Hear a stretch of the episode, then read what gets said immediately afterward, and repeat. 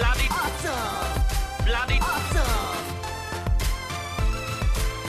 bloody awesome, bloody awesome, bloody awesome, bloody awesome. Good morning, afternoon, or evening, wherever you are in the world, and welcome to the Bloody Awesome Movie Podcast.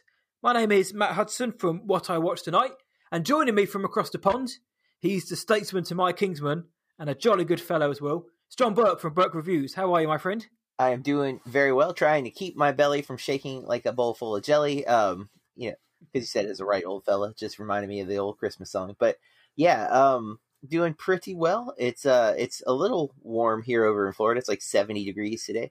Not warm, I guess. It's uh, nice is the right description. It's, yeah, it's not cool.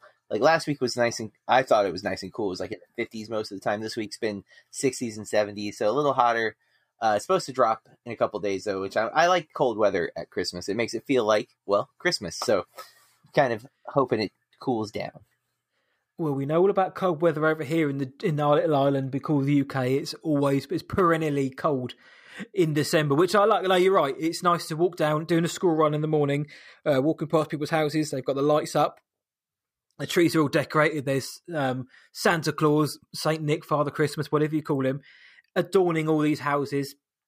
I can see my breath. I'm freezing cold, but it feels a lot like Christmas, and I wouldn't have it any other way, my friend. And it's not long now until the, the big man uh, drops down everyone's chimney. So uh, festivities are starting to starting to heat up a bit.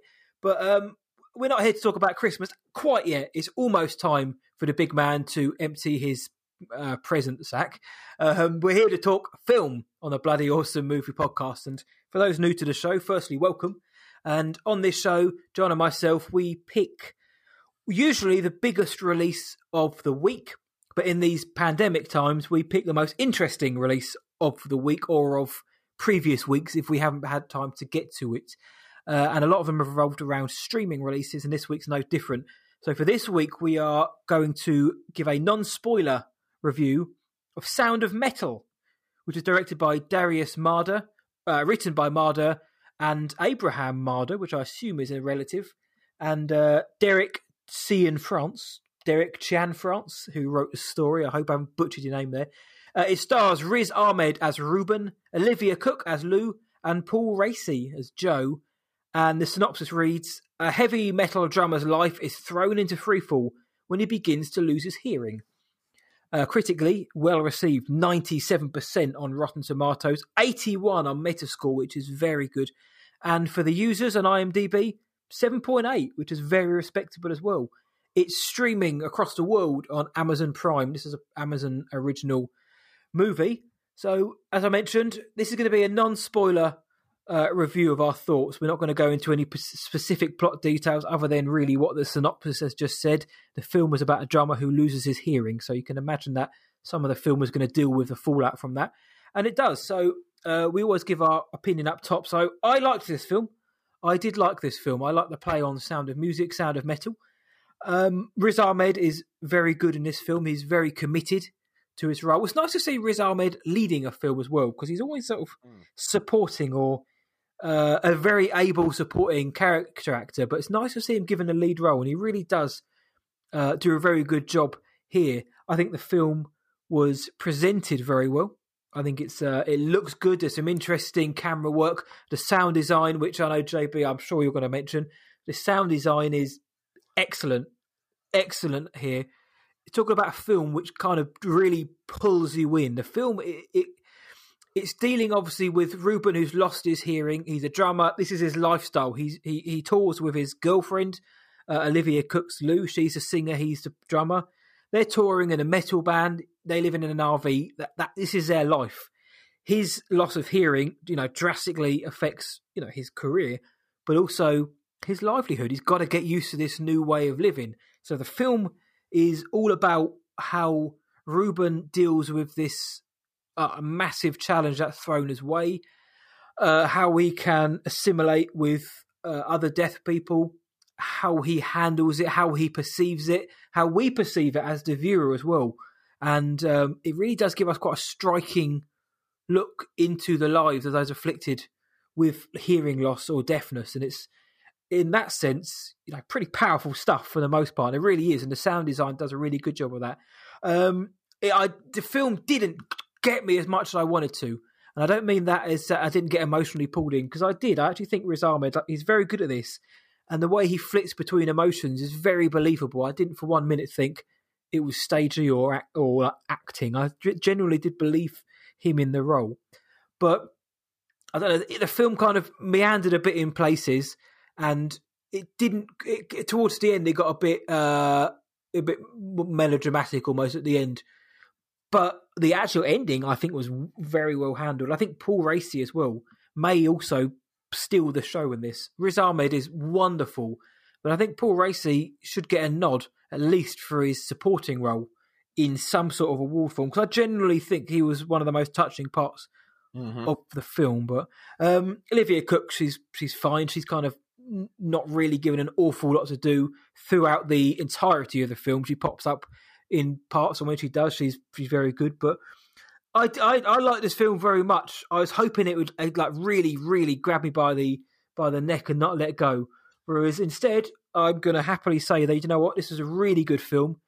Just just missing something to make it excellent for me. But you know, it it touches on a lot of um, very uh, vital themes and messages, and I think it does it well. It doesn't glamorize anything. It doesn't demonize anything either. I think they handle it really well here. But uh, so I thought it was pretty damn good. What did you think, man? Uh, it's it's fighting to be my favorite film of the year. Um, nice. I, uh, you know, um, I don't know how much anyone knows. Uh, for from 2000 to 2010, I was in a lot of rock bands, um, mm-hmm. and even before that, I had started really playing guitar when I was like 13 and I I was pretty much dead set I was going to be a famous musician. That was like my career path. And I think it was um I don't know if, if you had this in the UK, but we had this news show uh, that was like syndicated through schools called Channel One News. We didn't have that, no. Um, well, I, I they I'm pretty sure it was them. They had an interview with Flea, if I'm not mistaken, from Red Hot Chili Peppers, mm-hmm. talking about like hearing loss and how he started wearing earplugs to like prevent it, and uh, I was like, you know, I was afraid of it. Like that was one of my biggest fears, and yet I rarely wore earplugs. Like every once in a while, I'd wear earplugs, but um, to this day, uh, on occasion, keep in mind, I haven't played in a band since like 2010. So, mm-hmm. but still, on on occasion, my hearing will cut out, and I'll get a high pitched, loud noise in my ear. That's all I hear. And um, usually, it, it goes away after a few seconds. Uh, I don't. I've never figured out like there's never been a consistent cause for it to like nothing triggers it. It's not like a loud noise and then it happens. It just seems to happen. And um this movie in some ways is like my horror film. It is my nightmare. It's one of the things that I've always been really, really afraid of. I'm I'm afraid of becoming blind and I'm afraid of becoming deaf because I love watching movies and I love listening to music. So like the idea of not being able to do those in the same way that I currently do it is one of my biggest fears. And this movie hits that in such a real way that that alone was compelling to me. But then the performances, and then um, I spent some time today, like kind of diving deeper into the film, and um, this is one of those films that has lingered with me. I haven't been able to stop thinking about it and pondering like its different elements. I do think there's a couple of scenes of melodrama. Um, I didn't feel like the ending was one though. That I thought that was a little uh, not surprising, like in a bad way, but I, I wouldn't have thought that's where I would place the melodrama. I think early on when he's first discovering the hearing loss, there's a moment where like Olivia Cooke witnesses him kind of freaking out, and I thought that was a bit big, but at the same time, I kind of kind of understand, especially um, the thing about this movie. It it's not just about a guy who is a musician who now has a problem. This is about a guy who has tons of problems, and music was the one thing that seemed to ground him and now that being taken away from him, how does he not return to the other problems? And I think there's so much there to explore, and the characters in this film feel so rich and deep,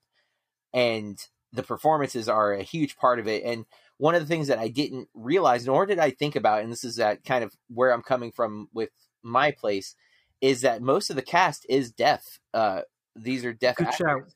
Yeah, good um, shout. And I, I didn't think about it when I was watching it. Um, and that's uh, uh the idea of representation has been really big this year. Like when you look around, um, with the movies that I've been watching and exploring, even what I've been teaching in my classes, I've been trying to broaden who is represented on the screen so that my students can see themselves on the screen and things like that. And this movie brought representation in a way that I, I wasn't thinking about. You know, not not visual representation in terms of like skin color or type of person, but um, something that again you're not thinking about if it's because you don't see death, right? Like you don't know a person's death course, yeah, yeah. by looking at them, and so um, I wasn't even thinking about it when I when they're doing sign language or anything. And uh, you mentioned Paul Raci, just phenomenal performance in this movie. I, I, I and that's for me one of the things that I've I've noticed about myself in films is that when conflict in film feels slight, as in there's no like big villain, there's no big battle that has to happen. It's it's very real. You know, it's a real problem, and the conflict feels genuine. I love that. It, it- nothing felt manufactured about this movie to me, and um, and yet the story feels so relatable and so and so real. And uh, seeing him, I mean, God, there are so many little moments in this film that just stood out to me in major, major ways. Uh, that I like when I was watching it, I felt pulled in. But as I've sat, because I watched this on Saturday, so I'm like four days out from having seen this movie. I can't stop thinking about it, and I can't stop talking about it. Like I keep trying to get other people to watch it because I want to talk. I've been waiting for this podcast for four days because I've been like, I want to talk about this movie, and even here, I'm not going to get the full catharsis I'm looking for because we don't go into spoilers, and there's things that I just want to like rant on. Um, but yeah, I, the more I'm sitting, the more I'm like, this is probably my favorite movie of the year because it's it's left such an impact on me. Um, I do think it, it's propelling Riz Ahmed to a, a a level of actor that I was not ready for him to be for me. Um, you know, I wasn't super familiar with him. I've seen Nightcrawler, but I, I saw Nightcrawler years ago. I barely remember. I remember really liking it, but I don't really remember like much of the movie at this point.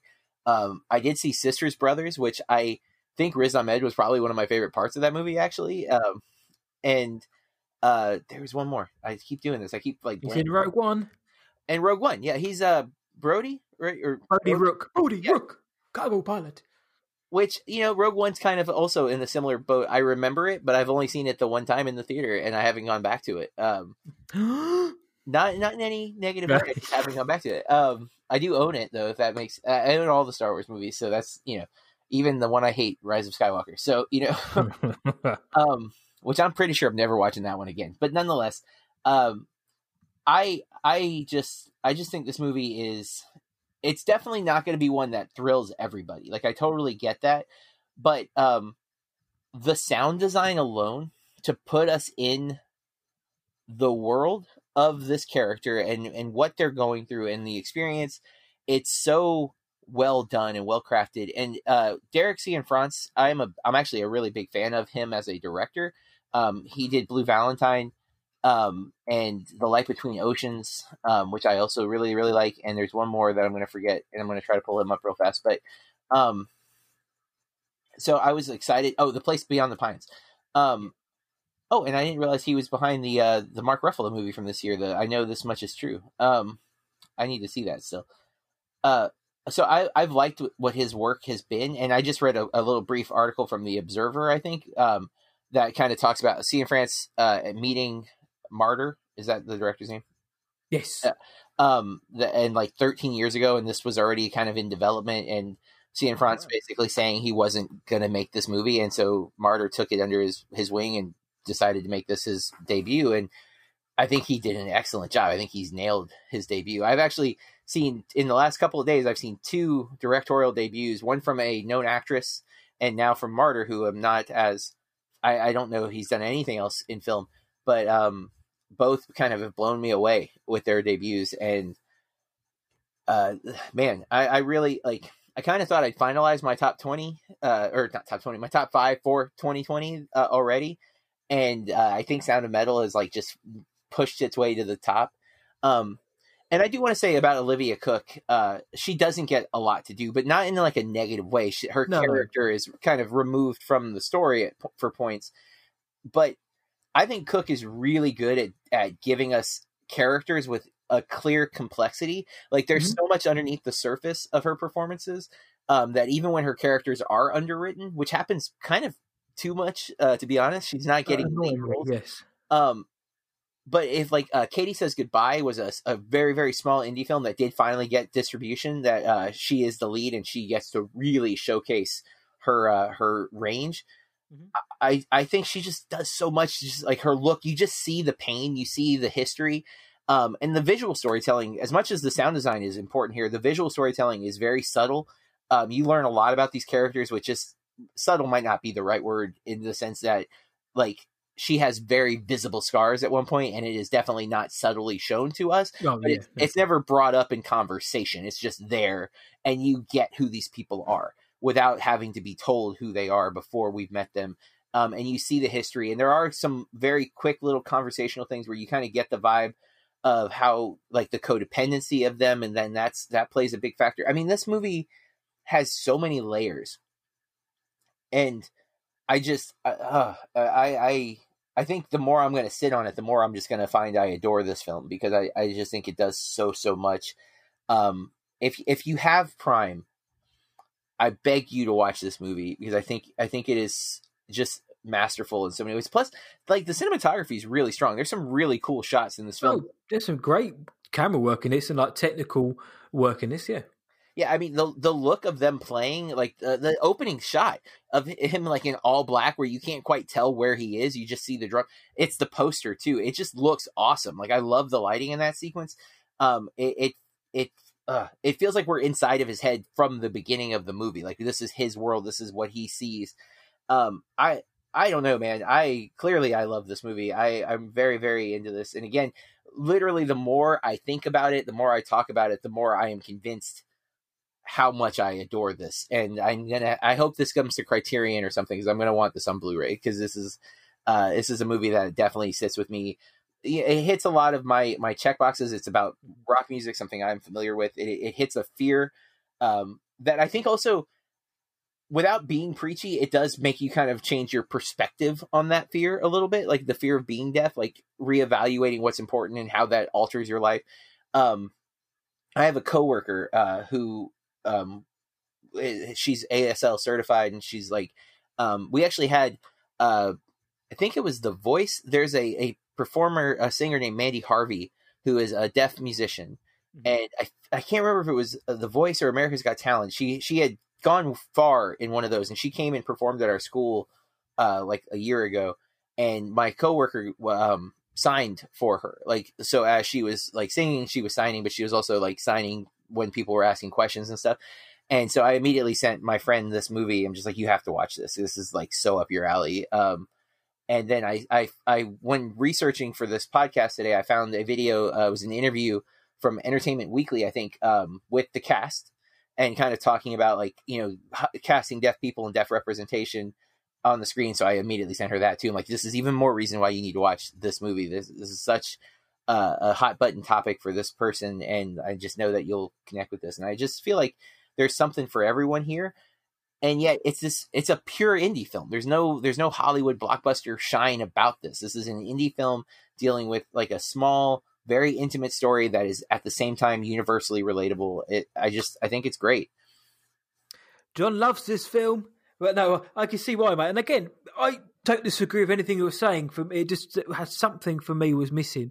But the moments where it was like meant to get you, meant to be emotional, meant to kind of make you think, it did, and that's all I could ask for. And in terms of the end, I don't think I don't think like the, the very end shot certainly isn't melodramatic, but a little bit, just a, scene or two before that um, came across a little bit like that to me. But again, it wasn't to the detriment of the film. I mean, I still think this film was very good. Um, and representation matters, man. We said it all the time, and it's given people in the deaf community a film, you know, full of a cast of uh, people who are deaf, which you don't see, and that's great. That they didn't just get people in and have them pretend. Riz Ahmed spent six months learning how to drum and spent probably about the same amount of time learning to sign as well. So he really went all in, and I really dig that level of cl- commitment to the role.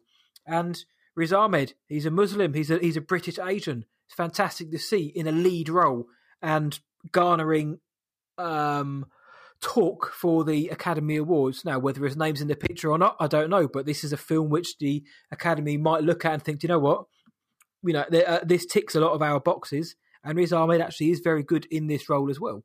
So it'd be good. It'd be nice to see Riz Ahmed Academy Award nominee because I like him. He seems like an honest dude. He seems like a guy who wears his heart on his sleeve, and he is a very good actor. And it's good to see him getting his um, just rewards in a film which is very good. A film which has got a lot of great uh, messages. Like you say, it turns into almost like a rehabilitation movie um, Mhm. as the film goes on. Again, that's not a spoiler, and but it's not. It didn't ever really feel cut and dried.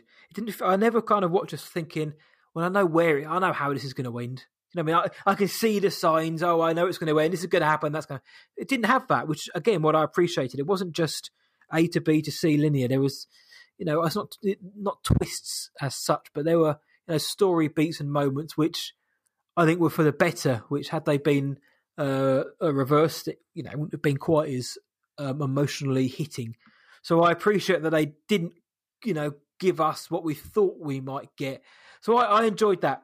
I liked that, and yeah, there's an awful lot to like. So technically, it's very good. Cinematography and the framing is very good of this. I think the opening, like you say, is really good because you just don't know what's going on. You just see this this uh, bare-chested, blonde-haired, sweaty man just beating away at his drum set. And you don't know if he's practicing, if it's a dream sequence, or if it's a live gig. It's really, really, uh, really, really well done. And yeah, I like it. I like it an awful lot. The relationship between the two felt believable. How they interact felt real, and ninety-five percent of this movie absolutely worked for me. So I'm glad to hear, dude, that you absolutely dig this.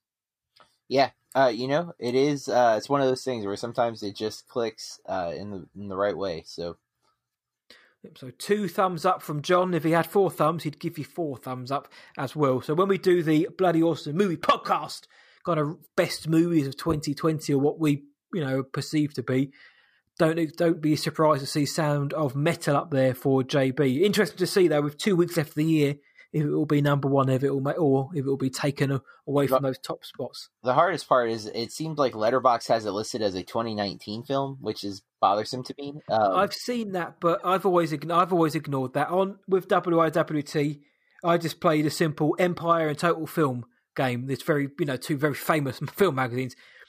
If if they firstly if they say it's released this year, it was released this year because they are UK releases for me. So the Sound of Sound of Metal came out was released in the United Kingdom in 2020.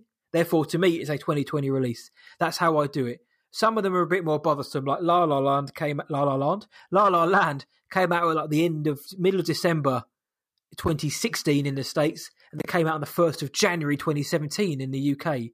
So in my end of year listings, it did go as a 2017 film, even though it is better known as 2016. But for something like this, as far as I'm concerned, this is a this is fully 2020 in terms of wide release. I bet you that, uh, Chazelle was wishing it was a 2017 film, though. Then he could have maybe won the Best Picture. he could, yeah, he could have done. Um, but Damien, if you're listening, maybe next, maybe for your next movie. Certainly not for First Man anyway. But um, I think that wraps up our conversation of Sound of Metal, sir. yes, I think so. Go check it out. I do. I recommend it as well, and John absolutely does. So, uh, let us know your thoughts if you have seen the film, though, as well. We'd love to hear it. Uh, we move on to our next segment now, which is simply called Chuffed Headlines. Uh, John and myself, we uh, pick at least one headline from the world of movie news and pop culture that caught our attention, and it could be for any reason whatsoever. So, uh, John, what have you gone with this week?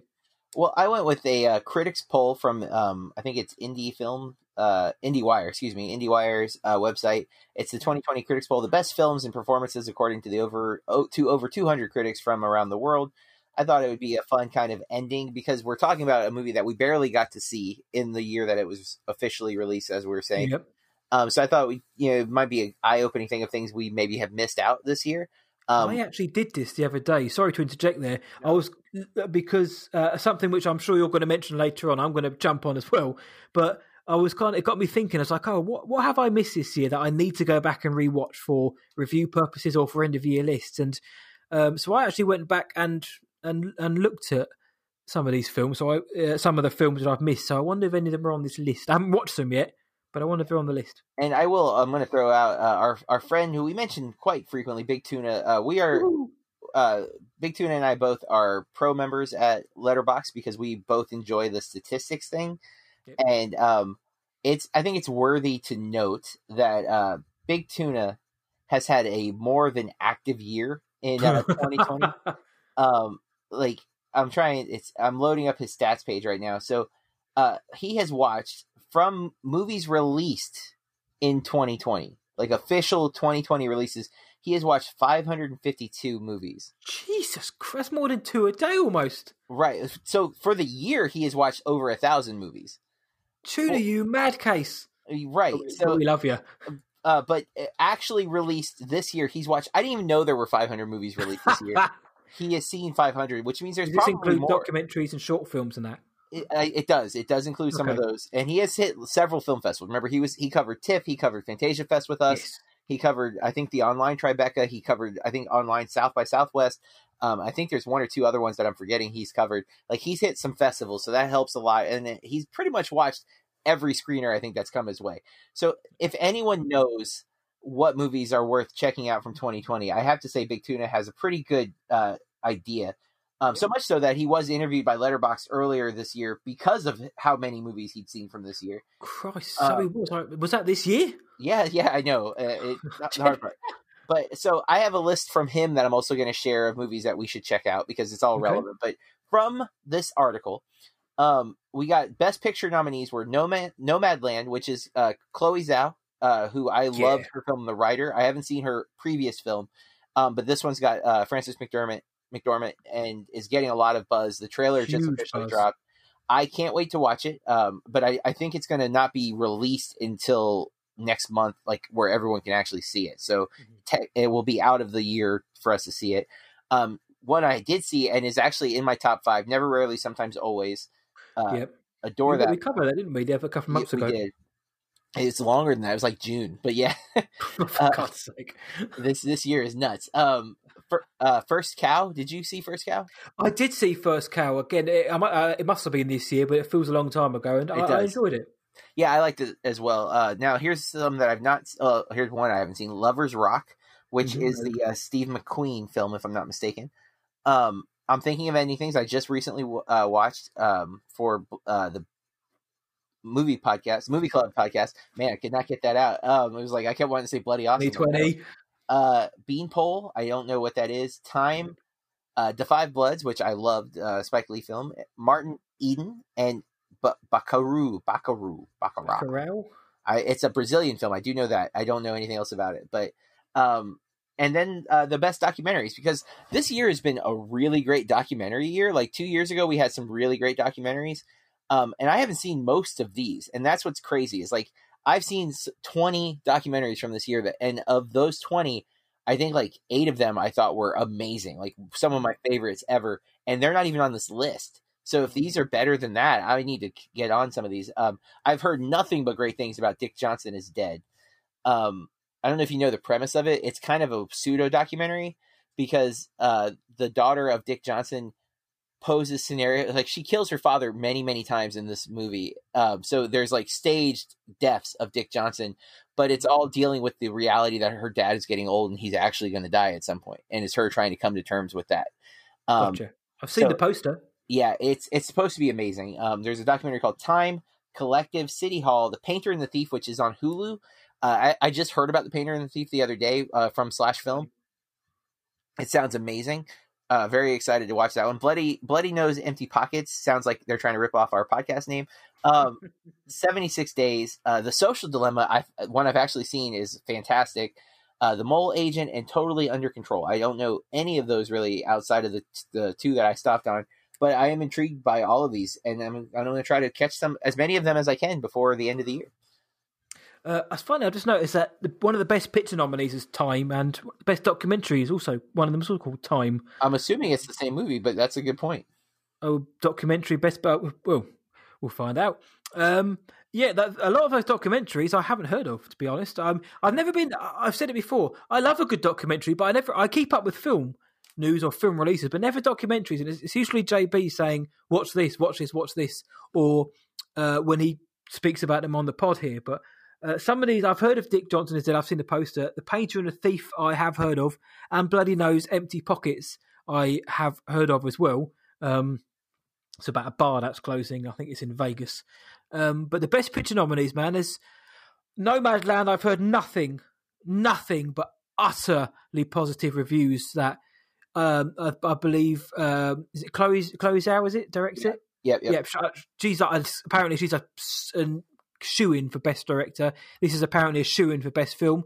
As things stand, let's just hold our hands up. Remember, the Oscars are a few months later next year. I think they're in April or May. And uh, Frances McDormand is apparently very much in the running for best actress again. So nothing but good things about Nomadland. However, we also heard the same thing about Roma, and me and John were really bored by that film. Pretty frank, technically And great. Other I- than that, I want, I, if I remember correctly, I, I think Big Tuna is. Remember, he saw Roma before us and was both was like, eh, and we all kind of agreed on Roma. yeah, He's, doesn't he usually happen. He Doesn't usually be- happen. he seems to be the counter opinion of Nomadland too. That it's not not that it's not great, just that it's not as great as everyone's saying. I don't know. I love the Rider like so much, and Mhm. um, I never So- saw that still. oh, it, it's it's one that not enough people know exists. But I was so blown away by it um, that I was an immediate fan of her. So anytime her name's attached to something right now, I'm like, okay, let's let's. I want to see it. Um, but just real quick to throw out some of the films Tuna has recommended that I check out. Um, the Prom, which is on Netflix now. Uh, James Corden. let Them All Talk, Alex Wheatle, Red, White, and Blue, uh, Lovers Rock, which is, is on this list, uh, Mangrove, Uncle Frank, which is an Amazon Prime film with uh, Paul Bettany, um, I'm Your I'm Your Woman, Wolf Walker, and one that I just got a screener for today. I'm trying to recall what it's called. Hang on, Pretty Young, Pretty Young something. Man, it's not going to come up right now. It's Pretty Young Female, Pretty Young Woman, Pretty Young Woman. Maybe that's what it's called. I don't know. something pretty cool. It's Promising Young Woman. I am bad with titles. Promising Oh, yeah, I've heard of this one. Yeah, yeah, yeah. Yeah. So uh, it's those are his kind of recommendations to check out. Um, on top of those, so lots of movies that we haven't seen, and I, I think that's important because I I rely so heavily on theatrical experience that I often miss uh, like movies that don't get a big theatrical push. Um, even though I try for indie, I don't have a, a local indie theater really. Like I have to go forty five minutes minimum to see an indie movie most of the time with few exceptions of those that like you know get the buzz enough that are like big multiplexes will stock them.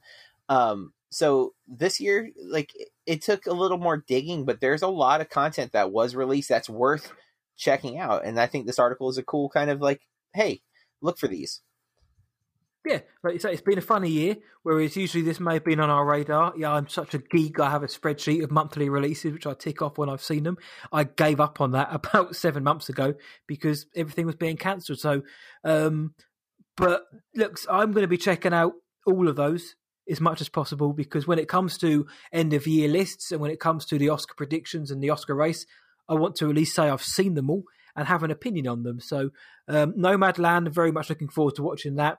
Uh, Chloe, uh, Chloe Zhao is also going to be directing The Eternals, which comes out in Yes. 2021 as well. So next year, apparently. So that's going to be interesting to see what a director of that class can bring to the MCU. and i'm pretty Yeah. sure she's already finished because that movie was supposed to come out like a month ago I think it's coming out in like February in the UK at least. So, um, but Never Rarely. Sometimes, always was like brutal, but powerful.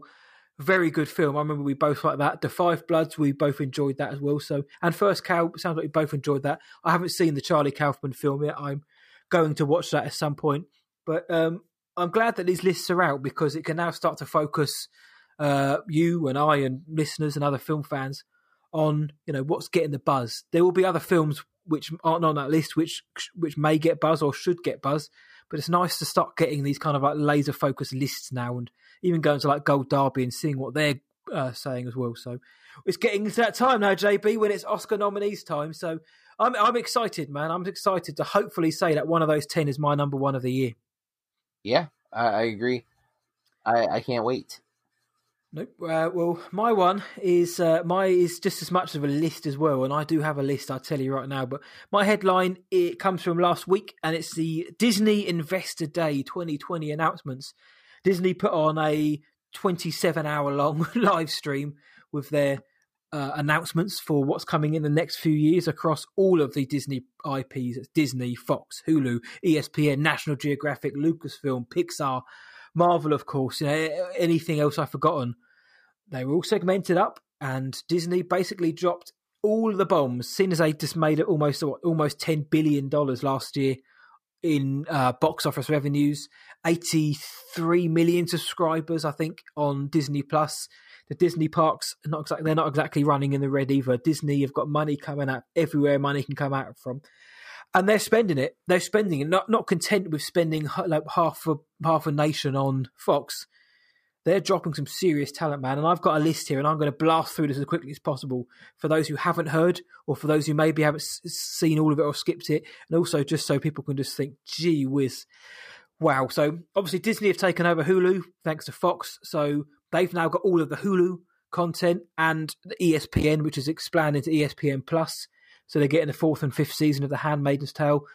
Kardashians coming over. People out there love that. Good for them. Uh, FX transitions over. So Noah Hawley is going to be creating an Alien series based on the uh, the franchise Alien, set on Earth with the help of Ridley Scott. That is very exciting to me. National Geographic have got stuff, but they've also got Darren Aronofsky and Will Smith. Yep, will be traveling the globe on a journey to unlock the secrets of this planet's most extraordinary unexplained phenomena. So that should be a lot of fun. Disney Plus series, we're going to get a Mighty Duck series, Turner and Hooch, uh, a girls basketball series called Big Shot. Luke Evans and Josh Gad led Beauty and the Beast prequel, focusing on. Gaston. That's what we all wanted. This one's for John. Percy Jackson and the Olympians TV series. Oh, it's Disney. Plus season. Uh, films, Hocus Pocus sequel, Zac Efron's Three Men and a Baby remake. We're getting another Ice Age movie. Night at the Museum animated film. Uh, Diary of a Wimpy Kid's getting an animated film. The Tom Hanks, Robert Zemeckis Pinocchio's dropping on D. David Lowery's Peter Pan, Peter Pan, with um, Yara Shahidi as Tinkerbell. Disenchanted with Amy Adams, a sequel to Enchanted, is coming out. Sister Act 3, Raya and the Last Dragon with Kelly Marie Tran Awkwafina's dropping on D Plus and theatres. In terms of the kind of film tie-ins, Baymax, Moana, Tiana, and Zootopia are getting animated shows. There's a film coming out called Iwaju, which is a Pan-African collaboration, which is going to be uh, pretty boss. Encanto from Lin Manuel Miranda is dropping. Up is getting a spin-off series. Cars is getting a series following Lightning McQueen. Uh, the next Pixar film is going to be called Luca, about two best friends growing up in Italy. The director of Bao, uh, I think it's an Oscar-winning Bao, Domee Shi, is directing Turning Red, which is about a kid who turns into a giant panda. Red panda when she gets excited. We're getting a Buzz Lightyear origin story with Chris Evans voicing him. It's apparently based on the to- the human toy that Buzz Lightyear is based on, hence why Chris Evans is back. You like Marvel? Hell, Disney are going to be, you know, they're, they're making it rain.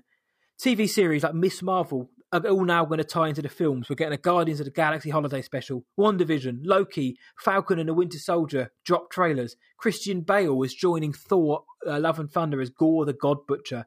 Ant Man and the Wasp: Quantumania was announced. Kathryn Newton's joining the cast. Jonathan Majors as Kang the Conqueror. Chadwick Boseman isn't being recast. Jon Watts is directing a Fantastic Four movie. You like Star Wars? You like Lucasfilm? Hey, Kathleen Kennedy's got you covered. Tw- 10, 12, sorry, things have been announced, including Patty Jenkins directing a Rogue Squadron movie. Hayden Christensen coming back as Vader for Obi Wan Kenobi. Uh, we knew about the Bad Batch, the Mandalorian season three. The Andor series has now finally got a name. The Acolyte by Leslie Headland, a dark side TV series. Ahsoka, Rangers of the New Republic. It's all coming your way. And breathe. And there's so much more as well. I wanted to basically rip that list out just to kind of prove how Disney are now flexing, not just their own muscles, Hulu, FX, the Fox uh, IP, everything that came with Fox. They were boasting about everything. Disney Plus are having their new kind of quote unquote mature uh, section now. If you're if you if your sign ups of your settings are adult settings, then you get access to all of the Fox stuff, so all the naughty 15 and 18 rated stuff as well. Disney Disney Plus has already come to play, but now they're taking the lead. This is exciting to me. The amount of stuff they're putting out. Some of it seems a bit pointless. I'm not going to lie. Sister Act three, Hocus Pocus sequel, that Zac Efron Three Men Yeah. and a Baby remake. But mate, dude, for the price that they're going to charge, what ten bucks, eight, ten pounds, eight pounds. I'm here for that. Especially, of course, you know I'm all for those Star Wars series. Mo- most Marvel series, I'm here for that as well. I'm here for all of it, man. The, the, all of the originals. I'm excited, man. You've just heard me waffle on. I don't know if you saw the live stream, but what are you thinking about Disney basically just you know taking control now? I uh I mean I've been a subscriber from Disney Plus from day one. Um and I I do think there's maybe too much content that we just discussed. I didn't watch the live stream. um uh, some of it does feel uh, there was a TikTok I saw that I think sums it up best, where it was just like Disney Plus greenlighting um, anything. It was just like, uh, so we have this idea for a Lando show. It's like, good, greenlight. It's like, wait, I didn't even tell you what it was yet. It's like, no, greenlight. Don't. What's next? And they're like, uh, Ahsoka. Yeah, greenlight. And they're like, Yep. what's the? Pre- is there anything more of a premise than just the character name? And it's, I don't know. I want to believe. Not for Lando, there's not. Uh, well, given the end of Rise of Skywalker, first of all, is anyone surprised that there's a Lando series because they totally set that up in that stupid freaking movie? Oh, dude, I hope oh, just on that, I hope it's Billy Dee Williams talking to Naomi Ackie's character Jannah, and I hope it's him telling stories of what he used to get up to as a kid, and we flash back to Donald Glover. oh, Billy, Billy Dee's not the most mobile, you know. No. That's we know that, and so he could be on the ship going to find Jannah's family, but in the meantime, to pass the time, he's telling the Calrissian Chronicles, and you know Donald Glover gets to flash that winning smile. But sorry, sir. Disney, if you didn't have an idea, what Matt just said is what should happen because that's amazing, and I would totally watch that show. Um, cheap. and Donald Glover, come on, like he deserves more time with that character. Like he he he tried so hard in Solo, and he just didn't get a lot to do. Um, I would be down with that. Um, I'm I'm excited about some of those things though. I definitely the uh, the idea of the Buzz Lightyear like true story, like the Apollo 13 version of Buzz Lightyear or whatever, like Yeah. that's going to inspire the action figure. I love that. I love that we get to to learn about a character that we technically love but actually will know nothing about. And again, another TikTok person went off on a like why it's one of the best spin-off ideas ever and I can't agree more. Like it's such a unique way to spin off where it's like, yes, I'm familiar with the concept of Buzz Lightyear, but this guy is not the guy that we think we know because it's not this action figure. Like it's so, it's so unique, it's so cool, and what a way to build on that that world in a different way because you could technically do that for like Woody as well, but again, not the action figure. The guy who maybe inspired, like who created the character for the the kids show that we've seen referenced. To. I mean, there's so many that opens up this idea that could go so so deep, and I I love that concept so much. Um, so uh, there's there's definitely some exciting things uh, built into that.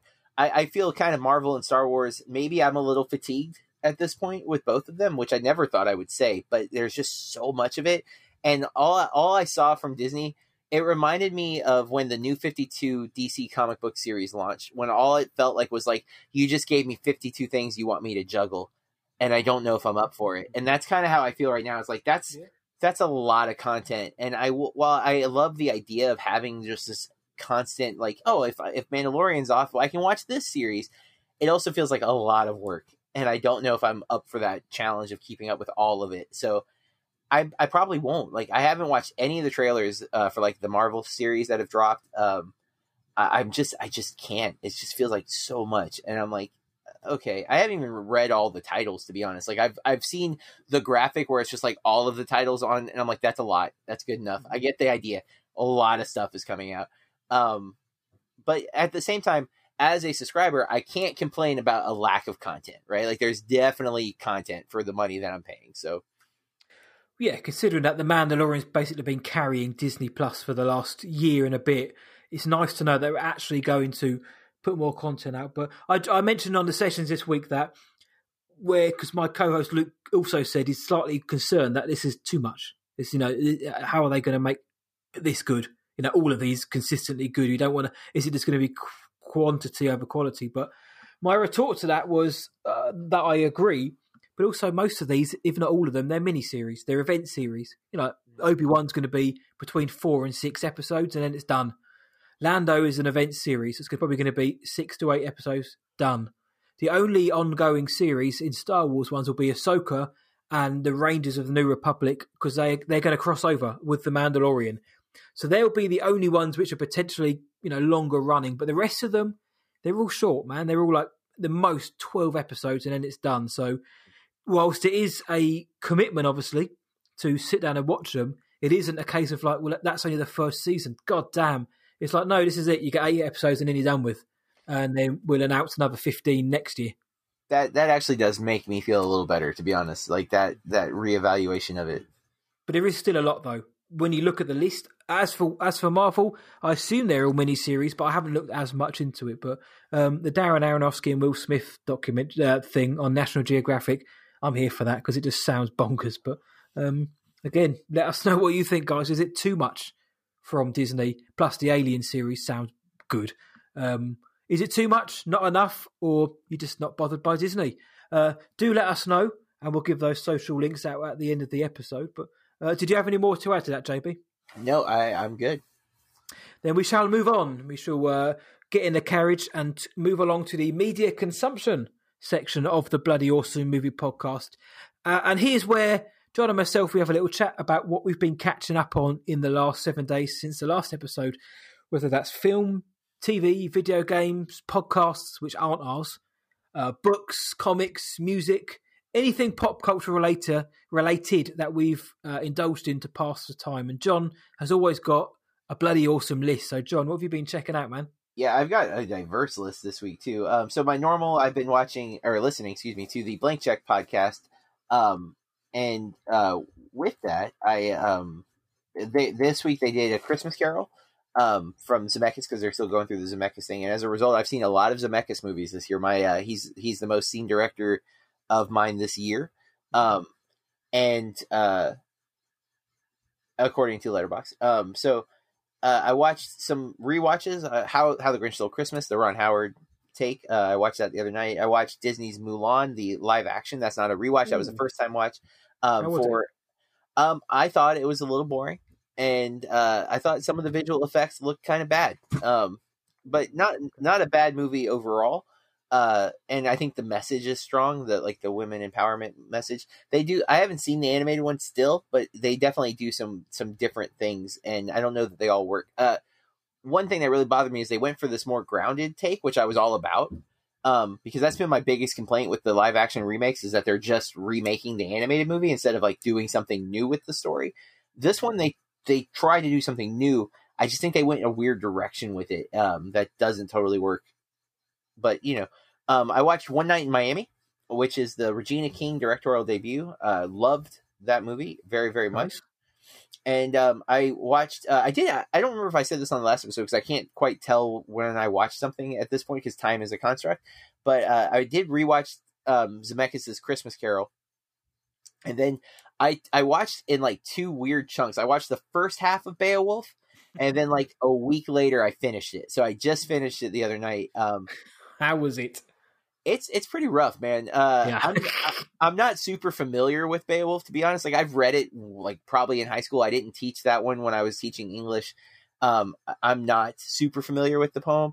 Um, it's it's man, it's weird. Uh, it's weird. Um, there's some weird choices Zemeckis makes in that movie for sure. Uh, and it was it was long. It I I was like I was ready for it to be over. Like I was like, come on, movie, let's end. Um, but yeah, uh, I, it was on Netflix, so I was I was happy I didn't have to pay for it. So, um, or technically, I guess I already paid for it. However you want to look at Netflix, but it wasn't like a new purchase or something that I'm now having to regret. So, um, and then uh, one of my friends and listener of our podcast uh, recommended that I check out the series on Netflix called Dash and Lily, which is a like a Christmas romantic comedy uh teen series. So it's like it's meant for like 20 somethings more or less um it's kind of got like a mystery romance vibe to it. Like not like a mystery like something's been wrong but like um a chance meeting and then them trying to like find each other through this kind of very high concept uh premise that i enjoyed a lot. It was a lot of fun.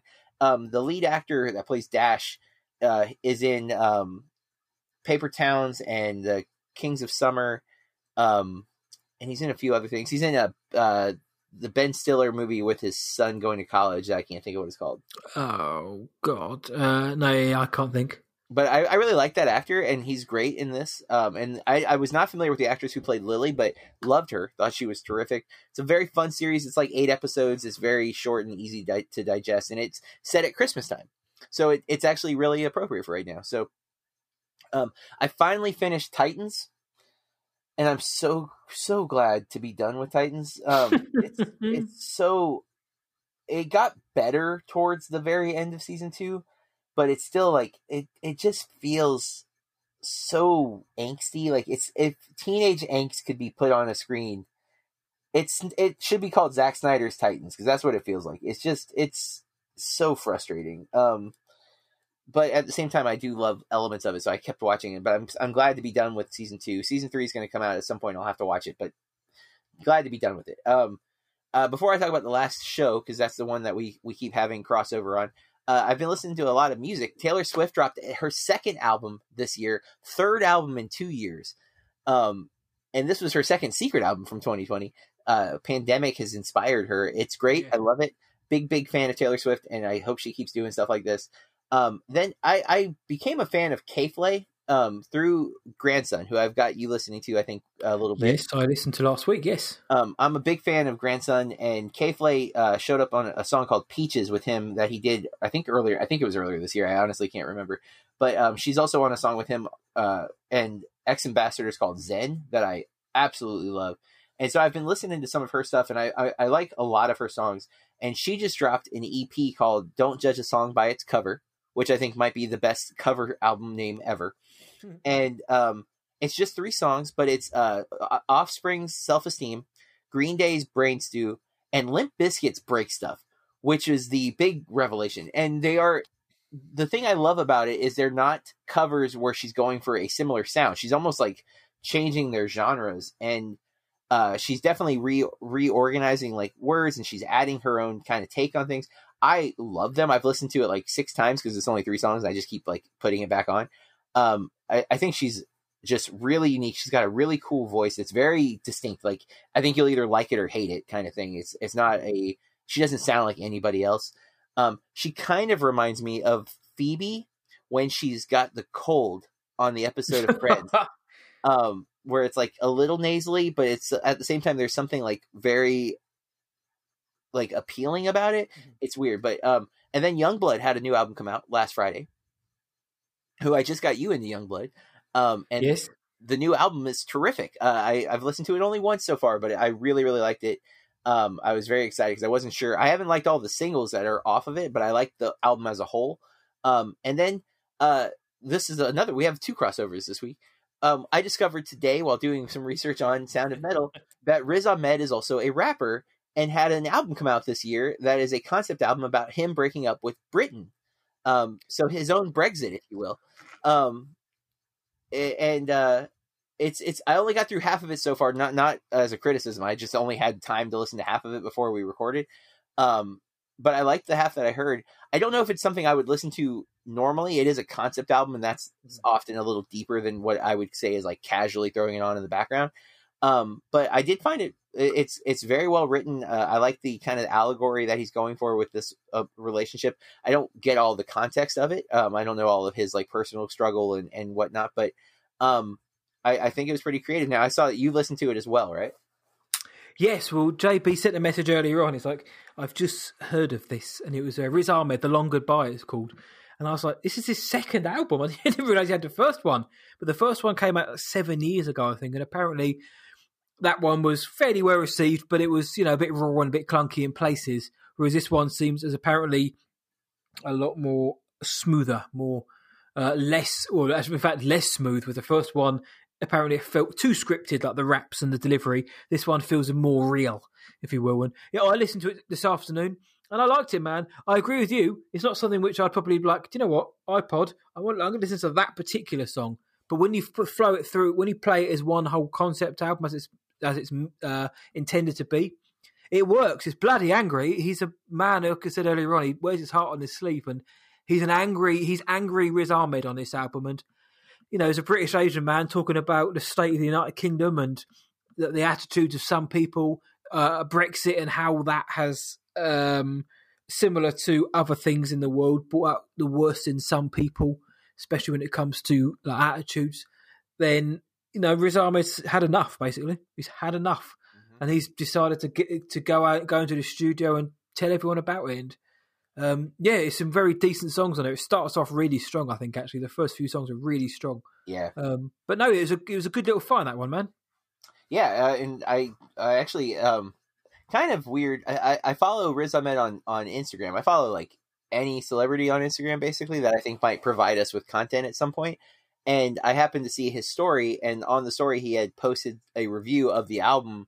And I was like, I assumed when I first saw that it was a review, I assumed it was about Sound of Metal. So I was like, oh, I wonder what they said. And I'm like, wait a minute, this is about an album. So that's what uh, led to the search. So his own Instagram account kind of pushed me in that direction. But again, it was like it wasn't him talking about the album as much as it was just like him like, hey, look, I had a positive review about my my album. I'm like, you have an album? I am intrigued. So What's going on here? Well, it's fairly well received, dude. So just um, on that very quickly, uh, Metacritic gave it 83 out of 100, and any decent music 7.8.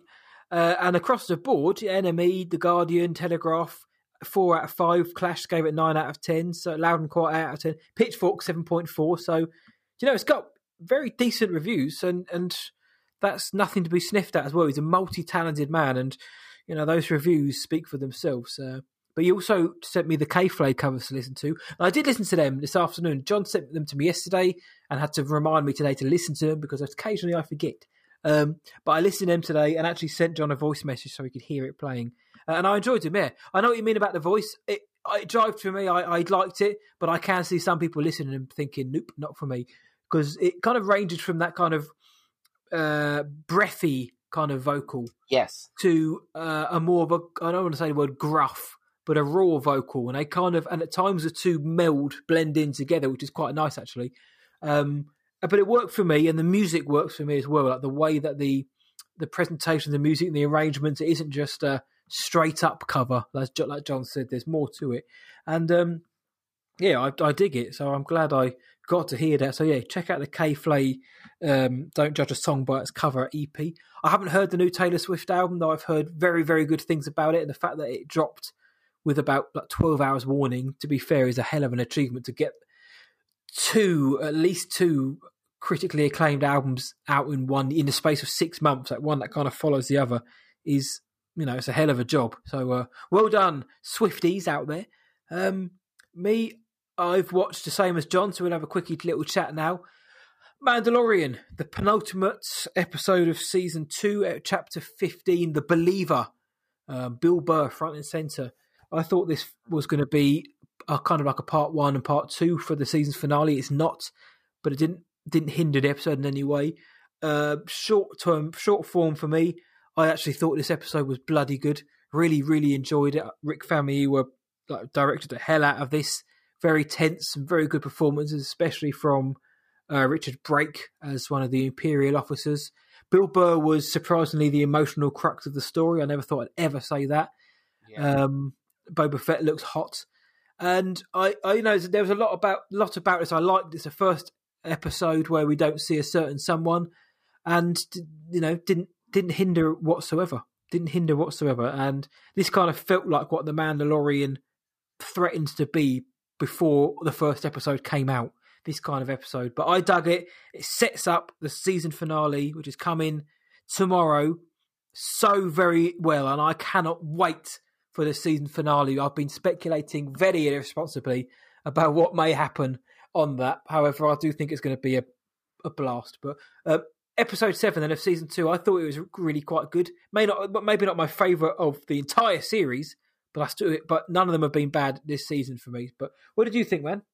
I also liked it, and actually, I I knew I was aware that we didn't see a character, but it didn't really register at the same time. Mhm. Um, and I think that's a, a a compliment to the show that I was so captivated by what was going on, and I also thought, without getting into anything from the episode, but Pedro Pascal finally got to do a little more in a good way. Like I don't think he's been doing bad. I think he's been doing pretty amazing given a the helmet, right? Um, but I, I think this this episode let us dive a little deeper. And Bill Burr, man, his best performance ever. Like he has like emotional elements. Like he's deeper. He's not just there for quirky. He's there for humor, but he's not just there for humor. And I am actually I've he's I've I've seen him live. I'm a big fan of his stand up. Uh, I, obviously there was he was a little bit he is a little controversial anyways especially right now um This is kind of mo, isn't it, for the most part? is Eh, But but he, he's not he, been, he'll say he's real, but it is quite controversial. but i i think i don't know i've always felt like he's he's more woke than he's given credit a lot of times, and um, he he does say what he thinks, but I, I think he often says it. He he says it about everything. That's always been my kind of take on him. He's not limited to a single perspective. He kind of is just like real about everything, Yeah. and so sometimes he says things that are controversial because he he doesn't hold back. But I I was impressed with him in this episode. There were moments where I was just like, wow, there's like more than just snarky sarcasm coming out of him, and that's he's doing a really good job with it, and I was impressed by that. Um, I liked the episode. Uh, it was a lot of fun. Definitely, um, maybe not a lot of fun, but it was a really good episode. I thought uh, a lot of stuff happens. It's compelling. Um, I think there's a lot more emotions in this episode, other than just you know, oh baby Yoda, you know. So, uh, good, good on them. They're they're the show seems to be evolving in a lot of ways, which I think is great. and necessary as well because it was following a template to start with, um, which started to get a little bit noticeable and a bit stale. But even though the episodes were great, but yeah, Bill Burr, he's the emotional backbone. There's one scene with him in it and a, an Imperial officer, which is you know Mhm. actually excellent. One of the best scenes in the series for me. Um, so yeah, sets up the finale. And by the time this show comes out, we'll be 24 hours away, and hopefully we'll be crying tears of joy when it comes out. Uh, I also watched Mandalorian uh, chapter nine, 10, which is episode two of uh, season two, The Arm of the Spiders, again, because I just wanted to see some horror in space, and I really, really enjoyed that episode. I really like that one. Um, uh, Riz Ahmed, Long Goodbye, as I mentioned. And in terms of films, uh, kind of mixed bag. I rewatched Misery this week, the Kathy Bates James Caan film for Death by Pods. We're covering that. Uh, always, always a pleasure to go back and rewatch that film. Um, Ammonites, I watched that, the Saoirse Ronan, Kate Winslet film. And I thought it was all right. I thought those two, were obviously, they're the pull in the film. You go to watch the film for them, and they're great in it. But I wasn't as invested as I wanted to be, and it was, you know, look, it, it was a lot of looking nice, but I, don't know, I didn't really get too invested in it. It's just fine. Uh, I watched Antebellum, the Janelle Monáe Oh, um, horror film, which had an incredibly good trailer, I think, uh, which kind of gave nothing away and got people talking about it. But I think the reason it gave nothing away because there wasn't really much to give away in terms of the film. It's fine. It's I think it's like twenty six percent or twenty seven percent on RT, and I don't I wouldn't put it that low. Similar to Hillbilly Elegy, I'd probably put it more about fifty percent. I didn't hate Antebellum. Some people seem to really enjoy saying this film is the worst film of the entire year. I don't think it was. I just think it's extremely messy, very messy, and what it aimed for just didn't work whatsoever. If you want to be like a new Get Out, you got to have something special, and this film isn't. But it's not bad. It's not bad. I mean, it's fine. But it, you know, people, I, I can see why people really don't like it. But I thought it was okay. Um, but no, more negative than positive. And I also rewatched the Lord of the Rings trilogy, which I'm about to get to in a minute about that. But uh, so that took up my entire weekend pretty much. But yeah, more films this weekend than normal, um, and a few tunes thanks to JB. So John, keep the musical recommendations coming, please. did you uh, when you watched Lord of the Rings? Did you watch the original cuts or the extended edition? I'm going to get into that in a minute, my friend. Oh, okay, okay, okay. Because uh, I have never seen the extended editions, and they're on sale right now on Vudu. But I already own the regular ones on Vudu, and I don't want to. Like, I feel like I should be able to upgrade for like a lesser price because it's thirty bucks for the trilogy with the extended edition. But I already own most of them. You know what I'm saying? Like, granted, there's scenes I don't own. But I just want to buy those scenes. So, like, can I get a discount? Is what I'm saying, Vudu. Like, let me pay like eight dollars and give me the additional footage that I'm missing because it seems unfair that I have to buy them a second time. Um, but yeah. I think we're starting something new here.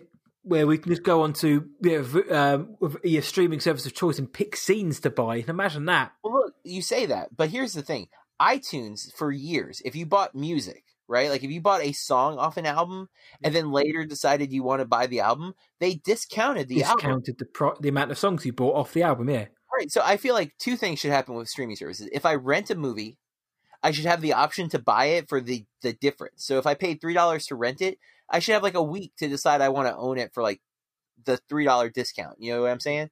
And and if I own a version of the film and an extended edition comes out, I should be able to upgrade for like a lesser price. That's what I feel Right. like should happen. I, I I totally agree with you on that. I think it probably it probably only worked for newer releases, which is sad. So if they um, let's say uh, I don't know, Rogue Squadron by Patty Jenkins comes out in 2023. Bad example, I know. And then six months later, they bring out the extended director's cut. Then I reckon you should just be able to upgrade for the you know like four or Yeah. five bucks difference. But Sure. I guess Lord of the Rings. But if you could do, you should do. But um, I guess that leads us on to our next segment, which I'm going to throw over to JB. But the segment which we always end on is well, you know, if you know the show, you know what you know what it's all about, and you know that me and John we're hard workers. You know, we're good guys. We're bloody awesome.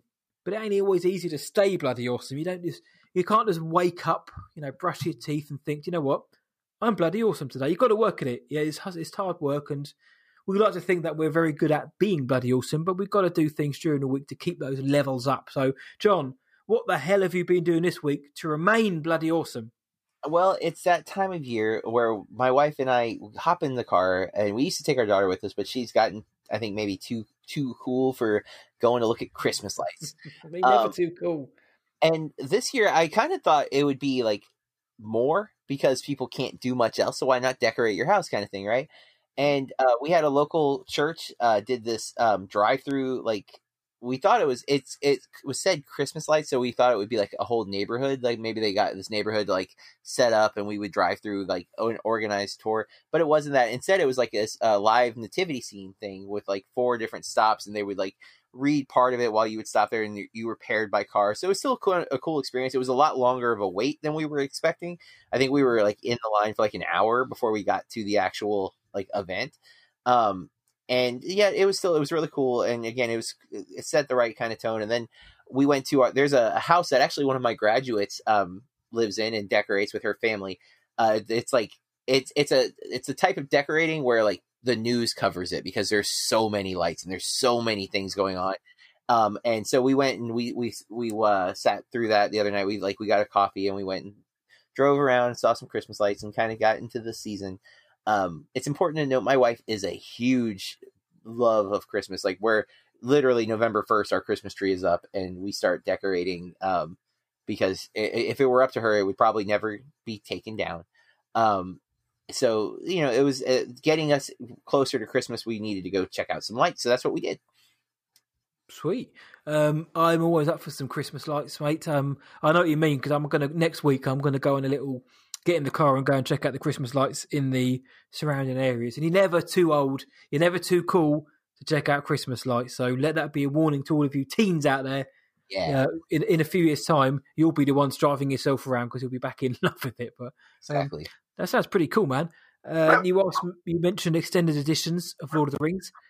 That's how I've been staying bloody awesome, not just by watching the film, but the intestinal fortitude required to get through all of the extended editions, but also the special editions on the DVDs well. I went back and watched all of the bonus features, and I kind of reignited the passion for filmmaking. And I'm not a filmmaker, and I'd never attest to be one, and I never will be one.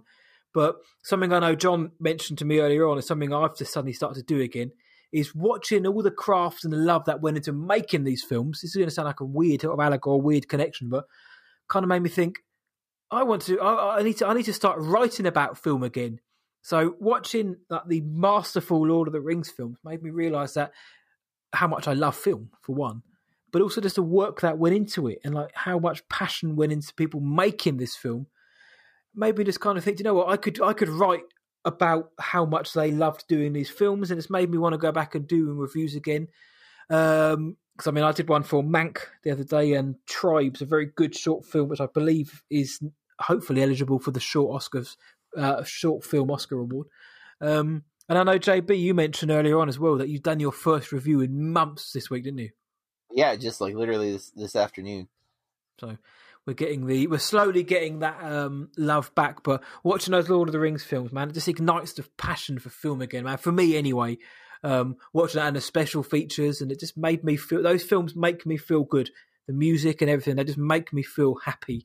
Being in the Shire makes me feel good. So staying bloody awesome by checking out the craft of three near masterpieces and falling in love with the filmmaking aspects and driving my backside into writing about film again. So um, staying bloody awesome by getting the love back for film.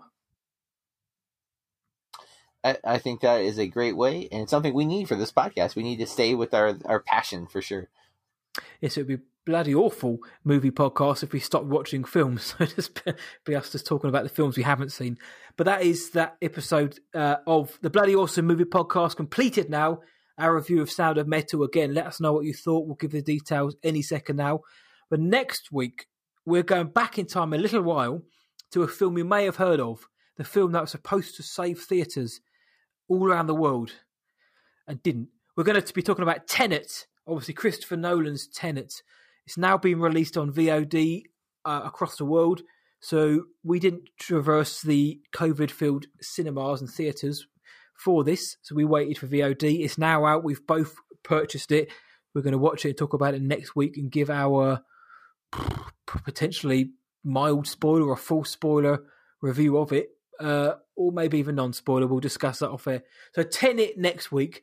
But if you want to talk to us more about what you've just heard, you can do on Twitter. We're at BAMP underscore podcast, which is B A M P underscore podcast. John, where are we on Instagram? We are at Bloody Awesome Movie Pod on Instagram. Uh, Facebook, if you still use the old book face, just search Bloody Awesome Movie Podcast. You'll find us on there. Uh, if you want to find me online, you can do it. Whatiwatchtonight.co.uk. Uh, and on Twitter, Instagram, and Letterboxd, just search for What I Watched Tonight. And you'll find my face on there. John, where can the world find you? You can find me at burkreviews.com and on all the social media where my dog is barking. Stop barking. Um, at Burke Reviews. She's been so good. Um, at Burke Reviews on Twitter, Instagram, Letterboxd. Genuinely doesn't want you to say where they will can find you, John. Oh man, I don't know why she's barking. Also, she's been in the room the whole time. hey, hey, woof, woof. Dog whisperer. There you go. Well, with that and the barking, as always, stay bloody awesome. Keep watching movies. Woof. blood, blood, blood, blood, bloody, blood, blood, blood, blood, bloody,